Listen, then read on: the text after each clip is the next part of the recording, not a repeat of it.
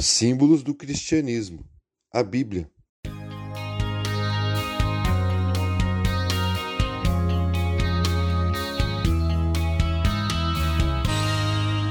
Na nossa cultura, um símbolo é uma imagem que serve para identificar uma marca, um grupo heterogênico, uma ideia.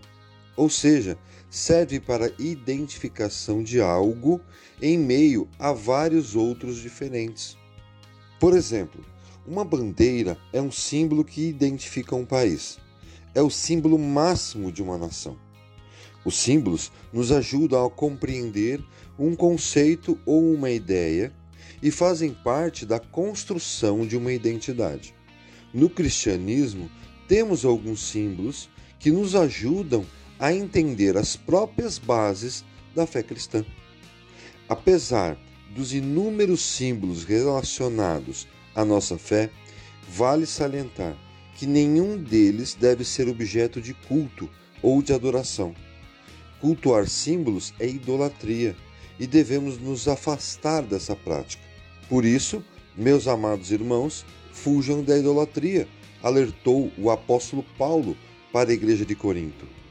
Então, convido você a caminhar comigo essa semana para juntos conhecermos alguns desses símbolos que nos ajudam a, além de nos identificar como pessoas que creem na pessoa de Cristo, a nos identificar como cristãos e viver de acordo com isso. Bem, o primeiro símbolo é um livro, mas não qualquer livro. Me refiro ao livro mais lido e vendido em todo o mundo, a Bíblia Sagrada. Segundo a Sociedade Bíblica do Brasil, ela foi traduzida para quase três mil idiomas e ocupa o primeiro lugar no ranking há mais de cinquenta anos. Estima-se que mais de três vírgula nove bilhões de exemplares tenham sido vendidos em todo o mundo. Ela é um livro porque, por si própria, não significa nada. Você pode ter inúmeros exemplares da Bíblia na sua casa. Ter uma, em especial, aberta no Salmo vinte e três. Pode ter lido esse livro muitas vezes. Mas se o que está escrito nele não tiver transformado sua vida, será apenas um objeto, e não um símbolo que te identifica como discípulo de Cristo. Somente seremos cristãos de verdade se o ensino contido nas palavras de Jesus Cristo e, portanto, de Deus, forem também verdadeiras nas nossas vidas, nos identificando com uma nova nação. Não me refiro à nação terrena, como a brasileira, por exemplo. Me refiro a uma nação eterna e perfeita, o reino de Deus. Vocês, porém, são geração eleita, sacerdócio real, nação santa, povo exclusivo de Deus, para anunciar as grandezas daquele que os chamou das trevas para a sua maravilhosa luz. primeira Pedro dois nove. A Bíblia é a palavra de Deus e possui um valor inestimável. Como disse o sábio, cada palavra de Deus é comprovadamente pura. Ela é um escudo para quem nele se refugia. provérbios trinta e cinco. Sendo assim, é fundamental conhecê-la e saber aplicá-la no nosso dia a dia. Sem isso, ela não será um símbolo.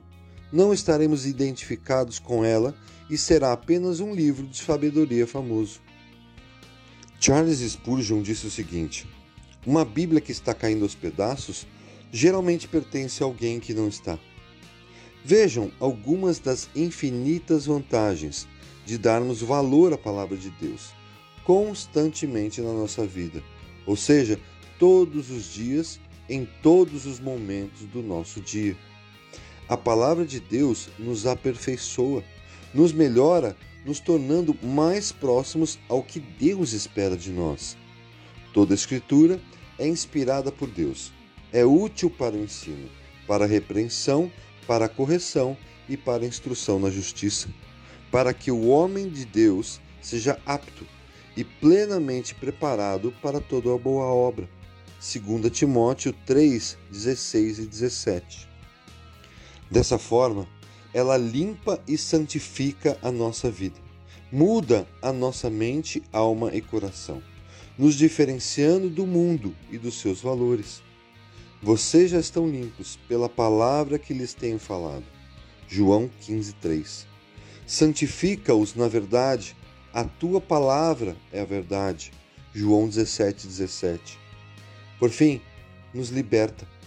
Quando a palavra deixa de ser apenas um livro e passa a ser um símbolo que nos identifica, ela nos liberta do cativeiro, da submissão às mentiras que a nossa condição pecaminosa nos escraviza.